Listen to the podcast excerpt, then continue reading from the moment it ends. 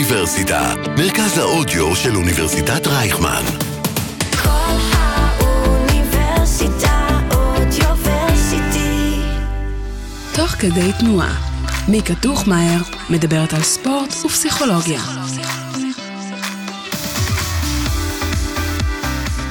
שלום לכל המאזינים והמאזינות, ברוכים הבאים לפודקאסט שלי, תוך כדי תנועה בכל האוניברסיטה, הפודקאסט שידבר על ספורט וגם פסיכולוגיה. אני מיקי טוחמאייר, מאמנת כושר וסטודנטית לפסיכולוגיה, ואיזה כיף שאתם פה. היום נדבר על דילוד יחד עם איגור שוורצמן, שהתארח פה בפרק 5. אני ממש ממליצה לשמוע את הפרק, אז איזה כיף שהגעת לפה שוב, איגור. איזה כיף.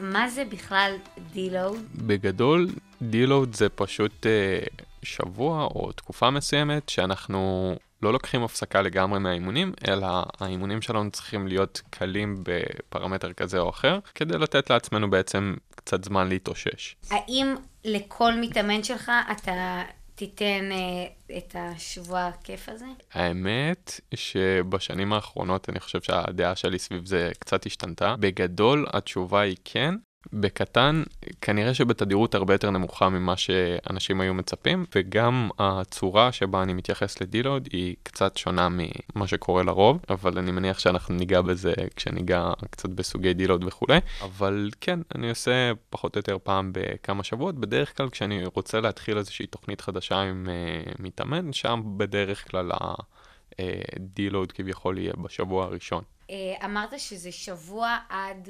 זה יכול להיות שבועיים, לרוב עדיף שבוע. זה יכול להיות אפילו גם כמה ימים, תלוי. הקונבנציה זה איפשהו בין uh, אחרי השבוע השלישי, זאת אומרת שבוע רביעי עד שבוע שישי. זאת אומרת, 4, 5, 6 מהתוכנית, אבל אפשר לסטות עם זה קצת. אני יכול להגיד באופן אישי, לא זוכר מתי פעם אחרונה אני עשיתי דילוד, כי האימונים שלי כרגע אה, עם הלימודים וכולי, למרות שעכשיו אה, אני בחופשת סמסטר, מרגיש שאני יכול פשוט לדחוף באופן אה, ליניארי קצת יותר זמן. כי היית באמת- deload. כן, בדיוק. א', תקופת מבחנים לא התאמנתי בכלל לצערי, אבל בהמשך גם, האימונים כאילו לא סופר קשים לרמה שאני מרגיש שאני צריך, אה, צריך לקחת איזושהי מנוחה, כי בסופו של דבר עברתי לפני הלימודים, אני חושב שהתוכנית האחרונה שלי הייתה במצב שהייתי מתאמן בערך שישה אימונים בשבוע, חמישה אימונים בשבוע, כל אחד מהם לקח לי שעתיים וחצי.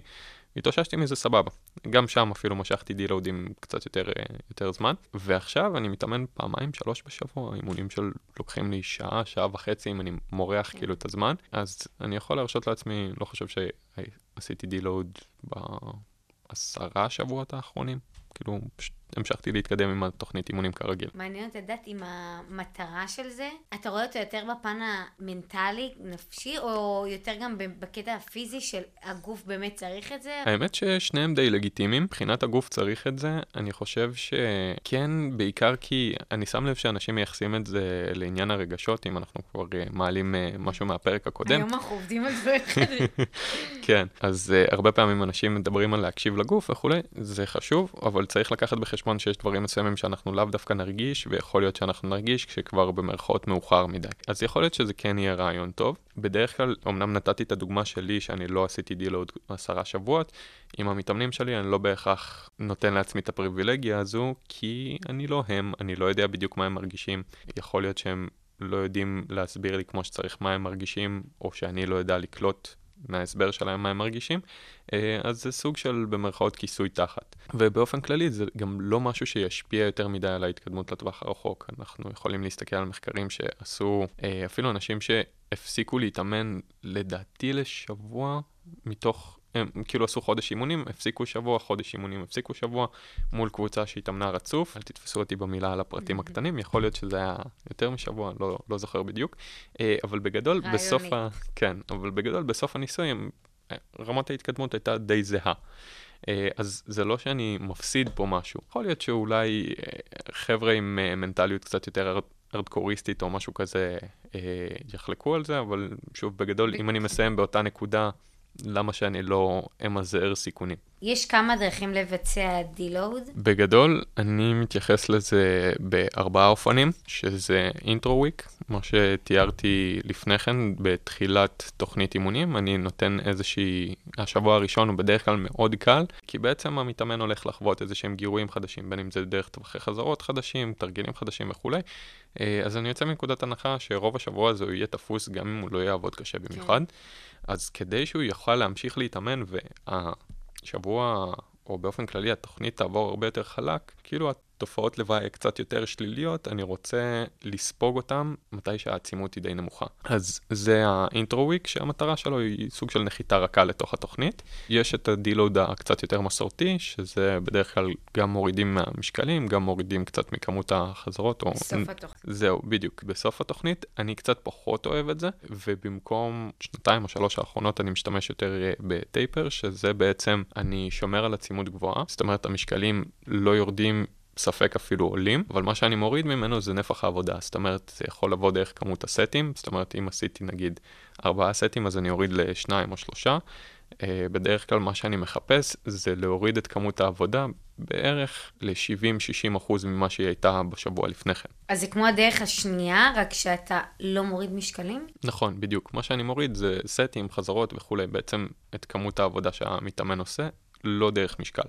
עכשיו, טייפר מבחינתי גם מתחלק לשניים. יש לי okay. אוקיי. טייפר קל וטייפר קשה, אה, שבקל אני באמת מחפש לדחוף, אה, סליחה, בקשה אני מחפש לדחוף את המתאמן קצת יותר לקצה כביכול, אבל כמות הסטים מאוד מאוד מצומצמת, ובקשה אני משאיר את הכמות סטים פחות או יותר אותו הדבר, מוריד קצת, או מוריד קצת את כמות החזרות, המשקל כנראה יעלה, אבל מה שיקרה זה שרמת המאמץ שלהם, זאת אומרת, כמה מתאמנים קרובים לכשל, יכול להיות שזה משהו שכנראה נצטרך לכסות כן. מבחינת המונח, יהיה רחוק יותר. מה הכוונה? לצ- לצורך העניין, שבוע שעבר המתאמן עשה אה, שלושה סטים לעשר חזרות עם, לא יודע מה, 100 קילו בדדליפט, אז אה, בשבוע הטייפר הקל, אני נגיד אוריד לשבע חזרות עם אותו המשקל, או אפילו נגיד 105. ואז הסט יהיה יותר קל, אבל כן יש לי יותר משקל על המוט.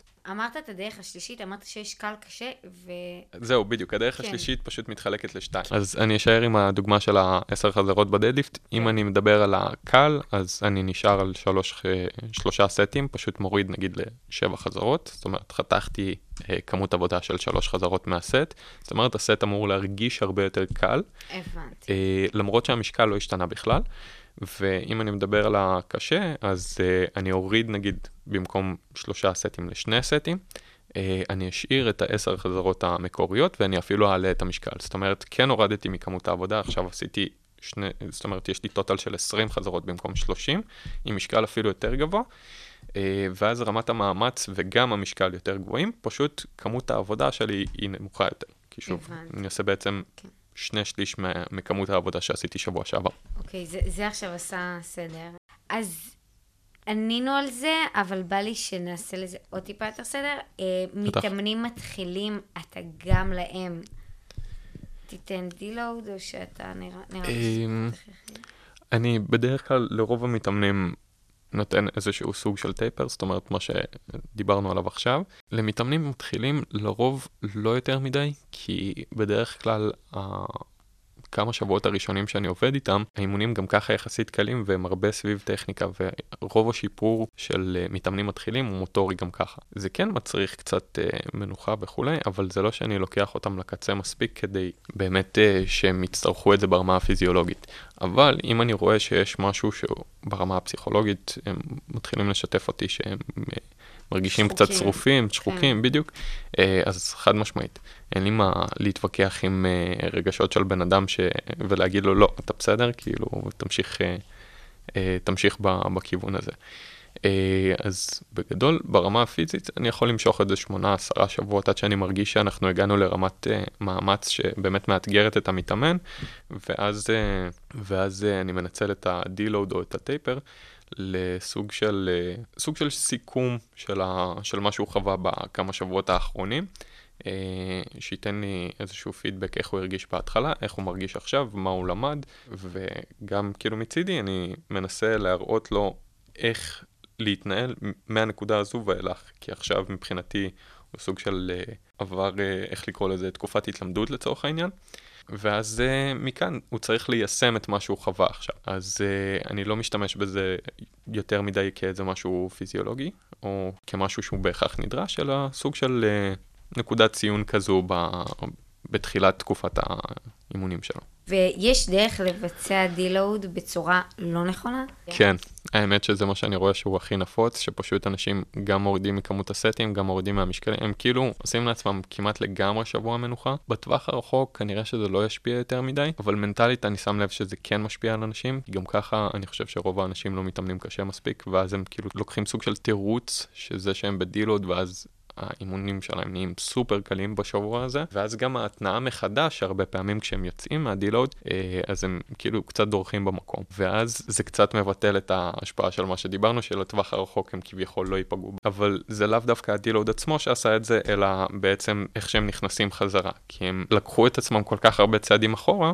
שעכשיו השבוע לאחר מכן לא יכול להיות השבוע לפני ה deload, כי הוא היה כאילו קשה מדי, אלא הם לוקחים את עצמם נגיד ב deload שלושה צעדים אחורה, ואז בשבוע לאחר מכן שני צעדים אחורה, ואז הם כאילו עד ה deload הבא הם לקחו אולי צעד אחד קדימה, במקום שלושה שהם יכלו להתקדם. זה לצורך העניין טעות שאני, שאני רואה שהיא יחסית נפוצה. אם אתה רואה למשל אה, תאמין שאתה יודע שהבאתי אותך ל- לרמת קושי שאני רוצה להביא, גם מאוד סובייקטיבי. נכון, בדרך כלל זה משהו שקודם כל צריך ללמוד את המתאמן, לכל אחד יש את השטיקים שלו שמראים לי שמשהו, כאילו שהוא כבר באמת אה, ברמת מאמץ גבוהה. באופן מצחיק, א', פרצופים, ב', אני חושב שזה כאילו הצ'יט קוד לדבר הזה, זה מהירות, לשים לב למהירות של אה, חזרה. מה שאני בדרך כלל מעיר למתאמנים שלי, שאני יודע ש... שאני אומר להם שהם מתעצלים כביכול, זה ברגע שאני רואה שהשינוי במהירות הוא לא פרופורציונלי. זאת אומרת, אם חזרה השנייה אה, ממש מהירה, החזרה השלישית ממש איטית, והרביעית יותר מהירה מהשנייה, אני יודע שמשהו לא עקבי בצורה שהם מבצעים את זה. כי מה שאני רוצה לראות בדרך כלל מבחינת uh, רמות קושי, זה בהדרגתיות שהמהירות יורדת. עכשיו, קורה שיש איזושהי חוסר עקביות, אבל בגדול, החזרה האחרונה צריכה להיות איטית משמעותית יותר מהחזרה הראשונה. Uh, ואם זה לא קורה, ואני רואה שהחזרה הראשונה והשנייה הם בדיוק אותו הדבר, אז uh, כנראה שהבן כן. אדם לא מתאמן, uh, מתאמץ מספיק. ויש לי גם דוגמה לזה ממתאמן אונליין שהיה לי, ש... שהוא מאמן בעצמו לדעתי. עכשיו, הבחור מאומן, יש לו, יש לו ותק בחדר כושר, הוא יודע להתאמן, הכל טוב ויפה. אה, ובשלב מסוים אמרתי לו, תקשיב, אני לא סומך על אה, איכות מאמץ שלך, או על כאילו כמה קשה אתה מתאמן, אני רוצה שתיקח את הסט הזה לקשר. זאת אומרת, אני רוצה שהוא ימשיך לעשות חזרות עד שהוא לא מסוגל פיזית לעשות יותר מזה. ובמקום ה-15 חזרות שהוא עשה. שלושה, ארבעה שבועות האחרונים, הוא עשה 30 עם אותו המשקל. אה, זאת אומרת, 15 חזרות שהוא כאילו יכל להמשיך עוד. עכשיו, אה, רק כשתבינו, שתקבלו קצת וואי, פרופורציה, 15, זה... זה מלא. כן. זהו, אנחנו בדרך כלל מחפשים שהמינימום יהיה שתהיו 15 חזרות לפני שאתם כאילו לא יכולים להרים יותר מזה. אז 15 הוא בגדול, בתכלס, בזבז עכשיו לעצמו שלושה ארבעה שבועות מהחיים על התרגיל הזה. וזה בן אדם שהוא מאומן, שהוא יודע באמת מה הוא עושה. אז לאנשים מתחילים, אני באמת לא סומך עליהם על זה, אז uh, אני חושב שבין הדברים הראשונים שצריך לעשות, זה לחוות קשר, לדעת, כאילו, לקבל איזושהי פרופורציה סביב זה. ואז ככה, גם בשבילי בתור מאמן, אני יכול להסתכל ולראות כאילו את הדברים הקצת יותר ייחודיים שלכל מתאמן יש. יכול להיות שהם גם לא יהיו כאלה ייחודיים, יכול להיות שפשוט מה שאני אראה זה באמת את העניין הזה של המהירות, אבל בגדול ככה גם לי וגם למתאמן יש איזשהו פידבק ל... אוקיי, זה, זה ככה מרגיש שאתה הולך uh, עד הסוף, אז עכשיו בוא ניקח 2-3 צעדים אחורה, תסיים לא ב-30 חזרות, תסיים ב-27, או כאילו תעלה משקל כן. ותעבוד בטווח חזרות שכתבתי לך. זה קצת אה, לא נעים להגיד למישהו ש... במיוחד שהוא מאמן. כן, תופתעי, אני חושב שחוץ מבן אדם אחד, כל המתאמנים שלי לא, לא יוצא מן הכלל. הי- הייתי צריך לעשות איתם את השיחה הזו של, תקשיבו, אתם לא, לא מתאמנים קשה מספיק. יש חבר'ה כאלה שצריך גם למתן אותם קצת, בדברים כן. מסוימים, אבל לרוב זה יוצא פשוט שהם, אה, אם הם כן עובדים מאוד מאוד קרוב לכשל, זאת אומרת, כמו, ש, כמו שדיברנו, שהם לא מסוגלים לעשות יותר מזה, בדרך כלל זה עולה על חשבון טווח תנועה, או, או תנופה, או משהו כזה. אה, ואז גם ככה לא עוזר לי זה שהם מתאמצים. כאילו זה, זה עדיף על זה שהם לא יעשו כלום, גם שם אני צריך כאילו, לדעת, כן, וברגע שהם כאילו משפרים את האיכות של, אה, של איך שהם עושים, בדרך כלל יש להם אה, איזושהי חזרה. שעולה, ב... כאילו הם משלמים על זה. כן, או, או שהם פשוט הופכים להיות כמו המתאמן שדיברנו עליו מקודם, שפשוט לא עובד קשה מספיק. כן. ברגע שהם עושים את זה בצורה טובה. אז מה הסוד שלך, כאילו, לשחק עם זה? א', כמו שאמרתי, אין עם זה סוד, פשוט להביא את המתאמן פעם ב- לכשל, אני חושב שזה משהו שמאוד, אה, אנשים מאוד מפחדים לעשות, בעיקר, אה, אני לא יודע כמה את נתקלת בזה באינסטגרם, אבל זה משהו שאני רואה הרבה, שאנשים מדברים על להתאמן חכם, שזה נכון. פשוט הרבה פעמים כשאנשים מדברים על זה, זה עולה על חשבון להתאמן קשה. אה, שזה גם חלק מאוד חשוב בלהתאמן. ואז כמו שאמרתי, לא לפחד לקחת את המתאמן לקצה, פשוט לעשות את זה בצורה שהיא קצת יותר אה, מושכלת, ולא פשוט על הבבלה להגיד לו, טוב, תתאבד על התרגיל. אה, ולהפוך את זה באמת לאיזושהי חוויה לימודית. זאת אומרת, לא יעזור לי שהוא פעם אחת יחווה איך זה ללכת עד הסוף, אבל לא ייקח מזה כלום. אני אומר לו שיגיד לי מתי הוא מרגיש שנשארו לו איקס חזרות. זה הופך לסוג של משחק. זה אפילו כאילו נהיה קצת אינטראקטיבי, קצת יותר כיף. לצורך העניין הוא אומר לי, יש לי עוד שלוש חזרות וזהו, כאילו לא, לא מצליח יותר. ואז אני אומר לו, אוקיי, סבבה, יופי, עכשיו תעשה עד שהידיים שלך נתלשות לצורך העניין. כן, גם זה דורש הרבה שהוא יסמוך עליך. כן, כן, אין ספק. זה לא משהו שאני אעשה באימון הראשון, כן. גם כאילו פיזית וגם אה, אה, ברמת ה...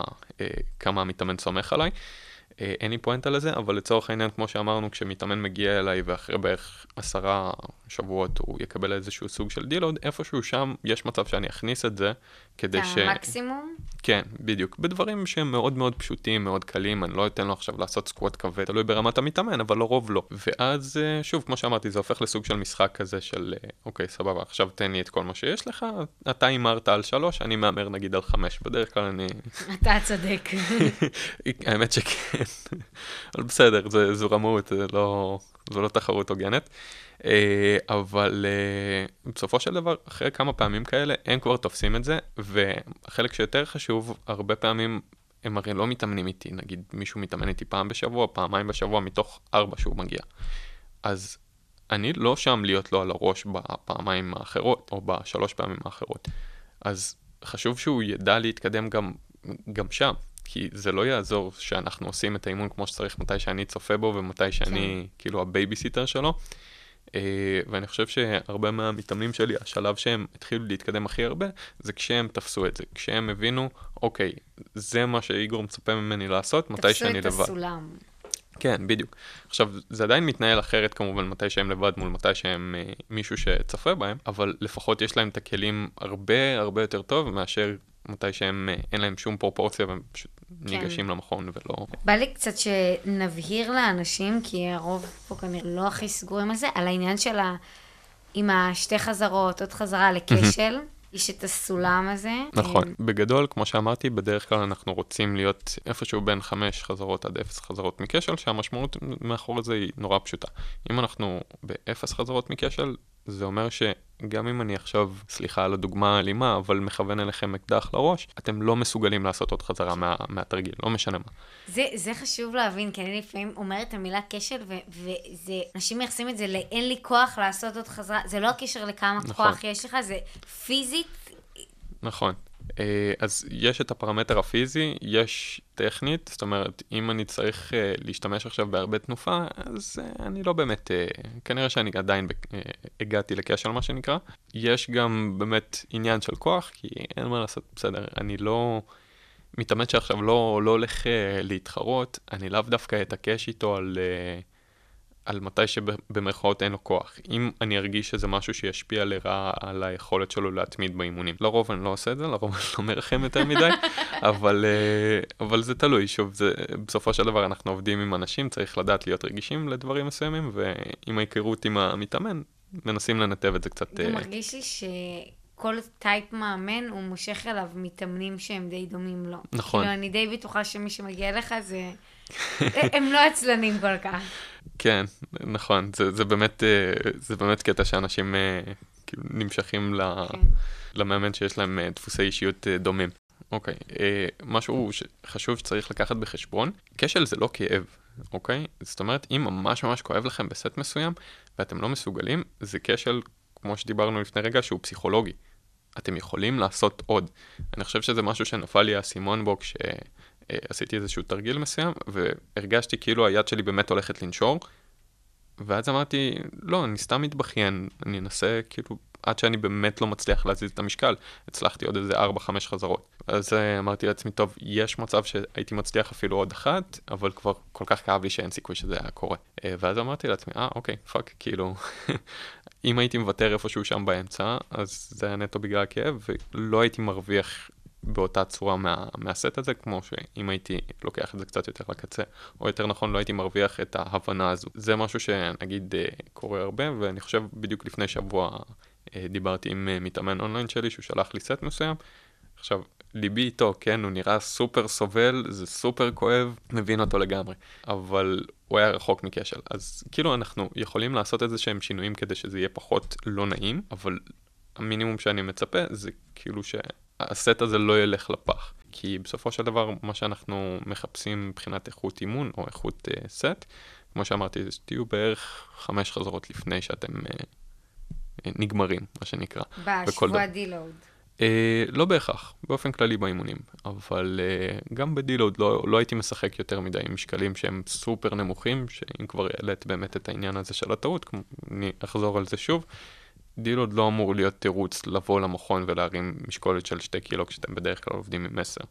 כן, אז אמרנו שיש את האפס, שזה אין אותי, אחד זה כמעט אין אותי, נכון. שתיים זה, כאילו ככל שאתם נותנים לעצמכם יותר עולים במספרים, אתם, אה, יש לכם עוד חזרות. כן, אתם אה, יכולים לנשום קצת יותר. כן, אני כל הזמן אה, נותנת לאיזה מטאפורה של כמו כמה יש לך בנשק, אבל אני הכי לא מבינה בזה בעולם. כמה, איך. קוראים לזה? אה, כמה כדורים יש במחסנית כן, כאילו? כמה, כן. ואז כשאתה באפס, אין לך מה... נכון. זה. חשוב, קריטי, רוב האנשים שאני מכיר לא נותנים לעצמם מספיק קרדיט לכמה הם באמת יכולים להתאושש ממנו. אה, אם אני אקח את עצמי, נגיד, מתי שדיברנו הרי בפודקאסט הקודם, שאחת מהטעויות שהייתי עושה זה פשוט עובר על כל התרגילים של, אה, לא יודע מה, לחיצת חזה באותו האימון, והייתי גומר את עצמי לגמרי. אז ההופכי אליו זה משהו שהיה לי אחרי איזה כמה שנים של אה, אימונים, שהייתי מאוד חושש אה, באמת להגיע לכשל, או כאילו לקחת את עצמי לקצה, וסביב זה כאילו יש את העניין הזה באמת של להקשיב לגוף. עכשיו, לפני שנתיים בערך עשיתי את מה, ש... מה שאמרתי לך, שהתאמנתי משהו כמו שעתיים וחצי, שישה אימונים בשבוע, ונראה לי ששברתי במרכאות כל קונבנציה שאומרים אל תעשה באימונים, אם לא אתה תגמור את עצמך לגמרי. הרגשתי ש... שאני בסדר גמור. גם כשהרגשתי תשוש, בסופו של דבר הייתי בסדר, התוכנית עבדה והתקדמתי טוב. דווקא איפה שנפלתי בסופו של דבר זה מתי שהיו לי שבועיים קצת יותר עמוסים אה, מבחינת החיים האישיים שלי, ישנתי קצת פחות טוב וכולי, ומתי שהרגשתי איתותים מהגוף זה כשעשיתי פעילות חיצונית נוספת. זאת אומרת, מתי כן. שיצאתי עם הכלבה התחלתי לזרוק כדור או משהו כזה, ואז המרפק התחיל כזה לדגדג. אבל בגדול, קחו בחשבון שסביר מאוד להניח שאתם יכולים לשאת הרבה יותר ממה שאתם חושבים. מצד שני, כמו שאמרנו בהתחלה, גם לפעמים אותות מגיעים כן, בדיליי. זהו, בדיוק בדיליי. אה, או לחליפין, לפעמים אנחנו סומכים על עצמנו יותר מדי לפרש את האותות האלה. יכול להיות שהכל בסדר ואנחנו יכולים להמשיך כן. קדימה, אה, ויכול להיות לפעמים שיש גם חבר'ה שהם במנטליות קצת אחרת, שהם פשוט מגיעים למצב שהם יפצעו את עצמם אה, אם הם ימשיכו. אז זה לכאן או לכאן. כן, אז לדעתי חשוב שכן תיקחו בחשבון איך אתם מרגישים ואיך הגוף מרגיש וכולי, או איך אתם מרגישים אפילו פסיכולוגית, אבל לא לתת לזה, uh, לא לתת אך ורק לזה מקום, שתהיה איזושהי שיטת עבודה מסודרת, בעיקר אם אתם מתאמנים מתחילים. בסופו של דבר, כמו שאמרתי, אני עושה דברים מסוימים באימונים שלי, כי אני כבר עושה את זה תקופה ארוכה, אני יודע פחות או יותר איך הגוף שלי מגיב, ואני יכול להרשות לעצמי להסתכן כביכול עם דברים מסוימים. אבל עם מתאמנים שהם uh, מתחילים, שכמו שאמרתי, א', אני לא, uh, אני לא חווה את מה שהם חווים בתוך הגוף, והם בטח שלא יודעים לפרש כן. את זה, אז uh, שם אני כבר אשים איזה שהם uh, דברים בזנתיים כדי לא להשאיר מקום לטעויות. הגלאי שלהם לא מספיק חזק. וואי, זה בלשון המעטה. שזה בסדר, זה, זה כאילו משהו שהוא נרכש עם השנים ככל שמתאמנים יותר וכולי, אה, אז לומדים כביכול להרגיש את, ה, את הגוף או את התרגיל או איך שזה לא יהיה קצת יותר. אה, בגלל זה גם אה, אני לא מתרגש מתי שמתאמנים אומרים לי שהם לא מרגישים שריר מסוים או משהו כזה. אם זה מתאמן מתחיל, סליחה על הזה, לא מעניין אותי. כן. אבל אם זה מתאמן מתקדם, אז אני קצת יותר ארים גבה עכשיו. אם לצורך העניין את תגידי לי שאת לא מרגישה, לא יודע מה, את הישבן באיפטרסט או משהו כזה, אז, אה, אז אני ארים גבה כבר. אבל אם באה לי מתאמנת עכשיו בחיים לא נגע במשקולת, בסדר, ניחא, לא, טוב. לא כזה משנה לי. גם להיתפס על ההרגשתי, לא הרגשתי, כאילו יש אימונים שזה פשוט לא... כן, הגוף נכון. לא איתנו והכל בסדר, כאילו. או במקרה אצלי לצורך העניין זה יכול להיות שהראש לא איתנו ואני כאילו פשוט כן, אה, על הטוב. על אה, בדיוק על טייס אוטומטי כזה ופשוט אה, בא לעשות מה, ש... מה מה שכתוב וזהו נגמר. פתאום צצות לי עוד הרבה שאלות שלא רשומות. אה, אם אני בשבוע deload וסתם עכשיו פתאום חברה הזמינה אותי לשיעור זומבה ביום שני וביום חמישי לספינינג וביום... האם יש ה deload תקף לקחת break מהכל או לאו דווקא כאילו ספציפית לתוכנית? בגדול זה אמור להיות break מהכל כאילו זה לא אומר לא לעשות שום דבר מזה אבל אולי לקחת דברים קצת יותר בקלילות בסופו של דבר זה שאת לא מרימה משקולות לא אומר ש... אפילו שואלים אותי לפעמים על אה, אימוני מתיחות או משהו כזה, זה גם משהו שצריך להתאושש ממנו. זה שאתם תעשו יוגה או פילאטיס או משהו כזה, זה לא נותן לכם אקסטרה להתאוששות, אלא להפך, אתם כאילו, זה, זה עוד משהו שאתם צריכים להתאושש ממנו, זו עוד פעילות. אה, שמשבשת כאילו את, המערכת ומצריכה אדפטציה. אם זה משהו שאת חייבת, חברתית וכולי, סבבה, דיברנו על העניין הזה של ההנאה וזה, אני לא עכשיו אה, אהיה אה, פנאט סביב, לא, אל תעשי שום דבר. פשוט צריך לקחת בחשבון שסביר להניח שהדילוד, אם כבר דיברנו על כמה ימים, יש מצב שזה ייגרר אז עוד שבוע. כן, הבנתי. כי בשבוע הזה סבבה שה... כאילו, האימוני משקולות היו אה, קצת יותר רגועים, כל המסביב לא היה, אז איפה ההתאוששות שלי פה? כן. אז אני כנראה אגרור את זה עוד שבוע. טוב, איגור, תודה רבה שהגעת בשנית. תודה לך. ותודה לכם, מאזינים ומאזינות. פרקים נוספים של תוך כדי תנועה תוכלו לשמוע בכל האוניברסיטה, בספוטיפיי ובכל אפליקציות הפודקאסטים המוכרות. לעוד מידע ייכנסו ללינק למטה. יאללה ביי.